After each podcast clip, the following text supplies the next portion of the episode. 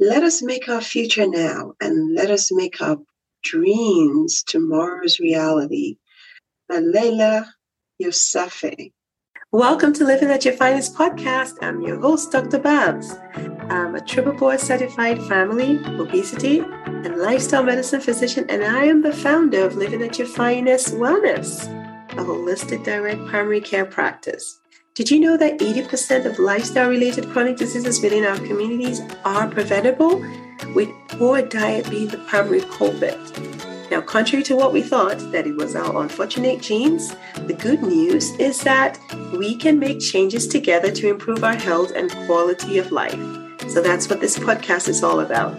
The Living at Your Finest podcast is devoted to helping families to live at their finest well being using a holistic approach with a healthy lifestyle to nourish and flourish as a whole, vibrant, and healthy champion. So join me and my guests as we share transformational and sustainable skill sets from our health and wellness journey to support you and your families in achieving optimal well being. Ready to live at your finest? Well, let's get to it.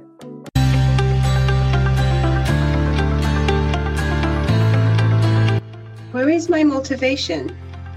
Chapter 6. So, I'm sure you must have heard motivation, discipline, action. These are all the words that we hear for personal development in every area of our lives we know that we are whole individuals, so our whole system works hand in hand. They coordinate it. We're not like broken parts that they work in isolation. So when we talk about motivation, do you always feel motivated? And if you don't, why is that?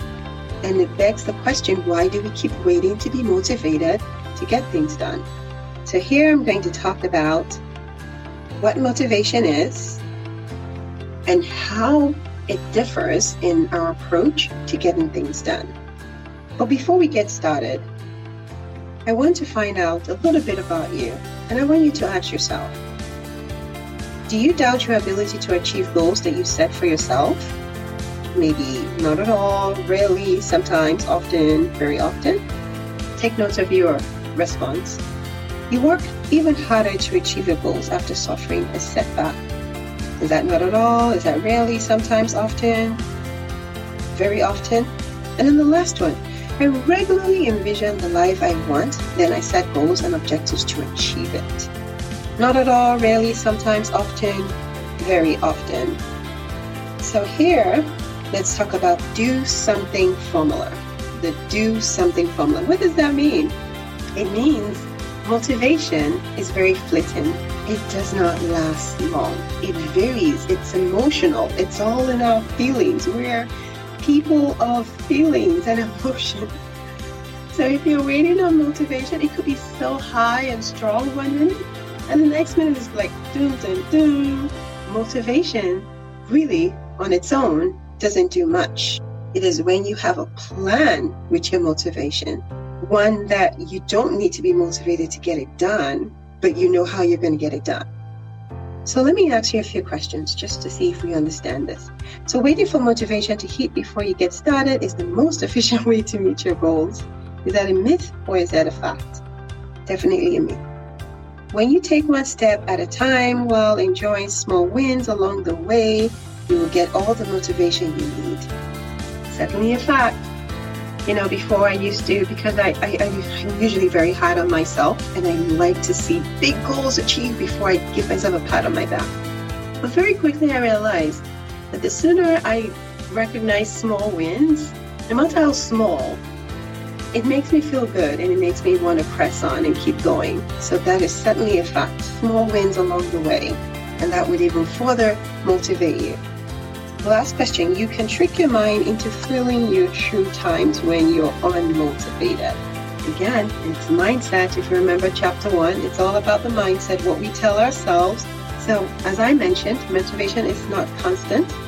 Sometimes it's on a high and sometimes it's on a low. So, strategies that we need to have that keeps it on a high all the time is what we're going to talk about in the next few minutes research can back us up on this that action leads to motivation not the other way around. So when our motivation dips and peaks through several stages, we know what we need to do. So the first stage is the rush, which is you decided you're going to get your goals no, done no matter what. Like, for instance, there was a women's meeting at church, and I planned I was going to go. But for some reason in the evening, I just felt so tired, and I was like, I'm not going, I don't feel like it. And I was just sitting there. But very quickly, I realized and I remembered why I needed to go. So I got up, I got in action. And then, sure, slowly but surely, I became motivated the action stimulated me to do so. Now, let's put that into perspective in terms of our food. You know, we know that we want to have more energy, we know we want to sleep better, we know we want to lose weight, feel good in our skin. So, that is the action that you need to take. Try and do a meal prep. You might not feel like it, but then you do it anyway. And as you do it, you create enjoyable moments, whether with your family or, or by yourself. And that's what I do. I don't feel like shopping. My kids will tell you I do not feel like shopping. I don't like shopping. But shopping for the weekend and doing meal prep will actually save me going through the drive-through and getting unhealthy foods every day of the week, as well, of course, saving money in my pocket. So, stage two, reality strikes. Thank you so much for joining me on this week's episode. My goal on this podcast is to empower, educate, and encourage you to take actionable steps to triumph at living at your finest, body, mind, and spirit. Of note, the information provided here is for educational purposes only and does not substitute as medical advice. Please discuss your healthcare needs with your licensed medical professional. If you are in need of a compassionate and comprehensive holistic physician or know someone who is, please reach out through my website, Live Wellness wellness.com for a meet and greet. It'll be my honor to talk to you. Are we connected on social media yet? I share more in depth content on best practices to ensure that you live at your finest daily. So please join me on Facebook, Instagram, YouTube at Living at Your Finest Wellness, where we can learn together and stay connected. Lastly, please subscribe to iTunes if you have not done so already and share the podcast within your circle of influence. An extra step leave a review and let me know what topics or discussions you would like to hear more of. Thanks in advance. It is always a thing of joy to hear from you. Now, let's get back to today's episode. So, after a while, you know, you say, okay, I'm not going to eat any meat, no cheese, I'm just going to eat healthy. But then all of a sudden, what happens is all over, it's everywhere. So, if you are already prepared, right, you'll be able to resist that temptation. Stage three negative thoughts so you've been at it for a while and you're becoming less motivated each day. So what do you do? You have to pick up your why. You have to go back to why you're doing it. You got to re- remember the little wins. Remember how it makes you feel. So if you remember how you feel when you eat healthy and eat well compared to when you don't eat well, then that should trigger the reason why you need to move and take actions. So that is so important. Motivation won't work, but goal setting will. And when we say goal setting, we're talking about SMART goals. We've all heard that before. Motivation won't get you to the end point because it is short term, it is inconsistent, and it's not durable, right? So it might not help you get to where you're going in the long run. But with your SMART goals, though, you will get that long term effect. So let me give you an example of what I'm referring to as SMART goals, which you probably already heard before. The SMART goals are goals that are so specific about what you're trying to achieve. It's measurable, it's attainable, it's relevant, and it's time bound. So all of that together makes it possible. So you don't have that up and down spikes that occur with motivation. With the SMART goals, when you've accomplished, you know, step by step, you feel accomplished, and then you get your dopamine levels high, and then you move to the next thing you get excited about what you're able to accomplish. Now, let me give you an example. So, I will bring my lunch to work instead of eating out for four days this week. All right, give yourself one day to eat out. So, how are you going to get that done? You have to be very specific. I'm going to eat out less. You are specific when and how often you would avoid it. So, four days out of five. Measurable. Your success is measured by sticking to your plan for four days. Now, I want to say something here. If for any reason you, you don't make it exactly, but you're close, that's still progress. That is better than not even having a, a SMART goal. Achievable with meal planning. Exactly. So how are you going to get those? You can't just say you're going to eat, you're going to bring your food right to work. You have to have a plan. When are you going to make it? You have to look at your schedule. Everything is figure outable. I promise. Maybe like what I do in my home. Fridays, I, I grocery shop. Saturdays, we wash and put away, you know, chop whatever. And Friday and Sundays, then we cook. We batch cook. Then we make it fun. After church, we come home Everybody changes off their clothes. We have some nice music and we get it done. Everybody decides what they're going to pick their protein, their veggies, and what else makes a complete meal. So, protein, veggie, and the whole grains, um, carb.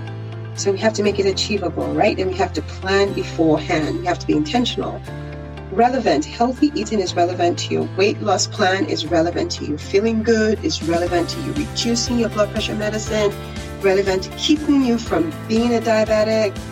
And then it has to be time bound, right? So you're going to just explore this for one week. Let's see how it works. Maybe one week, just try and drink water, be more intentional about your water. So that is how you make smart goals. Another one is you want to quit unhealthy foods. So how are you going to do that? Specifically, it says it doesn't specify. So this is what I'm, I'm, I'm actually trying to say. So I would quit unhealthy foods, right? That's all you said. How is that? How are you going to do that? It's not specific, so it doesn't tell you which kind of unhealthy foods you're going to quit. Measurable, it's not clear how long you're going to do that for. Achievable is so ambiguous that you're less likely to achieve it. Going to quit unhealthy foods. Okay relevant. Why are you going to quit unhealthy foods? You're just going to quit unhealthy foods? What is the why tied to it? And there's no time bound to it. So some people will tell you, why do I have to put a time to it? Yeah, because that way you see, if you just make, if say if you stand, if you, if you don't stand for anything, you'll fall for everything. So if you don't have a time bound to it, if it's not working, you're like, you know what, forget this. I'll just start again another day. So you always want to put a time to it. So I want you to go ahead and practice this. I want you to take your pen and paper, practice, put a goal that you want to achieve, make it smart, and, and, and begin. All right, so I'm going to end with just this one question. The best goal is the one that is small, easy to accomplish, or big enough to keep you busy for a while. What do you think the answer is? Definitely easy to accomplish because you have everything that will make it happen for you.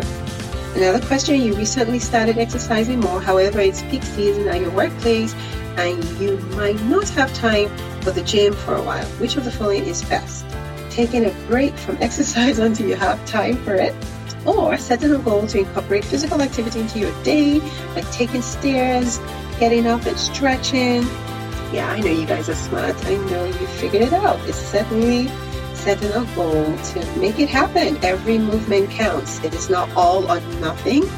It is whatever you can do that adds up. And then we have you love dining out, but often makes make unhealthy food choices. You want to develop a healthy diet without giving up your love for new restaurants and adventure. So the smart goal will be one, eat out but order salads more often. Or two, find a way to quit eating out ent- entirely. Is that possible? And then three, eat out once a week and always talk to the server to find out low calorie options on the menu. I'm sure you got that. Definitely the last option. And then the last question I have here, I will measure my portions every day in order to cut my calories from 2200 to 1800 and lose weight. Using a smart, what, what here is the M in this goal? Is it to measure my portions? Is it in order to lose weight? And is it from 2200 to 1800? That is the M, the measurable. So yeah, if you guessed it, that's correct. It's a number, right? You've put a measure to it. So set, work, achieve, and repeat. That's how it goes. Set, work, achieve, and repeat. In that way, we won't have to rely on motivation because with a smart plan, we've got it all figured out. Thank you for listening. Know that you deserve to live at your finest because you are worth it. Take care. God bless.